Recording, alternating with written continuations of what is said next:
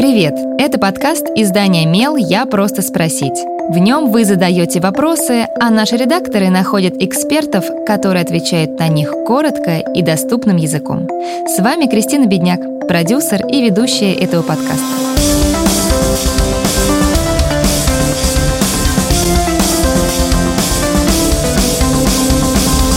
Зима – время ярких сочных мандаринов, апельсинов, помела и свити, а еще хурмы и винограда.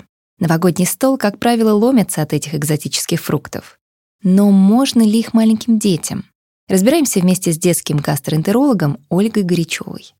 Ребенку три года, он очень любит мандарины, съест один и просит сразу второй. А сейчас еще и хурму полюбил. Но разве ему все это можно? Цитрусовые можно с 6 месяцев.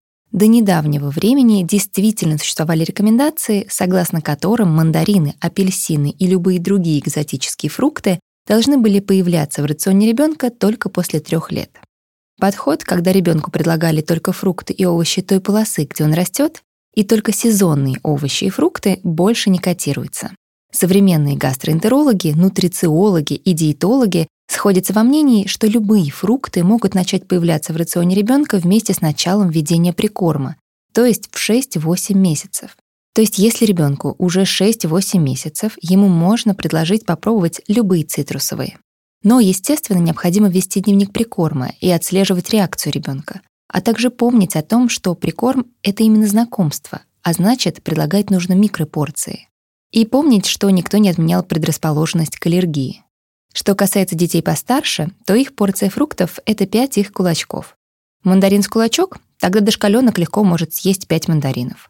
Возникла местная аллергическая реакция в виде зуда и раздражения, в следующий раз предложите порцию чуть поменьше. Этот выпуск мы записали при поддержке нетологии, образовательной платформы, которая обучает современным востребованным профессиям. У нетологии есть курсы для тех, кто хочет развиваться в сфере онлайн-образования. Сегодня расскажем про профессию методист онлайн-курсов. Этот специалист разрабатывает курсы с нуля, и превращает экспертную информацию в готовый продукт. На курсе вы научитесь подбирать практические задания и инструменты оценки знаний, составлять структуру уроков, создавать обучающие презентации и сильные учебные программы. А по промокоду MEL45 доступна скидка 45%. Все подробности в описании выпуска. Еще один важный момент, про который многие забывают. Любые оранжевые фрукты и овощи — это источник каротина, если съесть их довольно много, то может возникнуть каротиновая желтуха. Обычно желтеют крылья носа, мочки ушей, ладошки, стопы, колени и локти. Но это не страшно, просто в следующий раз не надо жадничать. Виноград нужно резать обязательно. Виноград — чрезвычайно сладкий продукт. Но это не равно тому, что детям нельзя сахар до двух лет. Другое дело, что виноград вызывает пучение и газы. Главное, что стоит помнить родителям, Виноград, как и любые другие круглые небольшие фрукты и ягоды, обязательно нужно резать на четыре части. Это нужно, чтобы ребенок не подавился. Некоторые настаивают, что это становится необязательным, как только ребенок осваивает твердую пищу.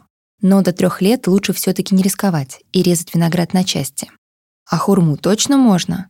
Нередко можно услышать, что хурма не рекомендована детям до 3-4 лет.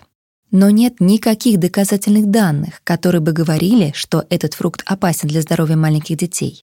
Так что ее можно также предлагать детям, начиная с момента ведения прикорма. Правда, так как этот фрукт имеет специфическую волокнистую структуру, ребенку может быть трудно его жевать, поэтому он может попросту отказаться от хурмы. Волокнистую же структуру хурмы обвиняют в том, что она плохо переваривается. Но зелень или сельдерей имеет ровно такую же волокнистую структуру но никто об этом почему-то не вспоминает. Так что веяние «хурма опасно для детей» не более чем раздутый кем-то бездоказательный миф. Задавайте свой вопрос Мелу, а редакция найдет того, кто сможет на него ответить. Пишите в наши соцсети или на почту feedback mail.fm. Мы не раскрываем имена, так что вопросы могут быть любыми. А еще ставьте нам оценки и оставляйте отзывы. Так больше людей узнают про наш подкаст.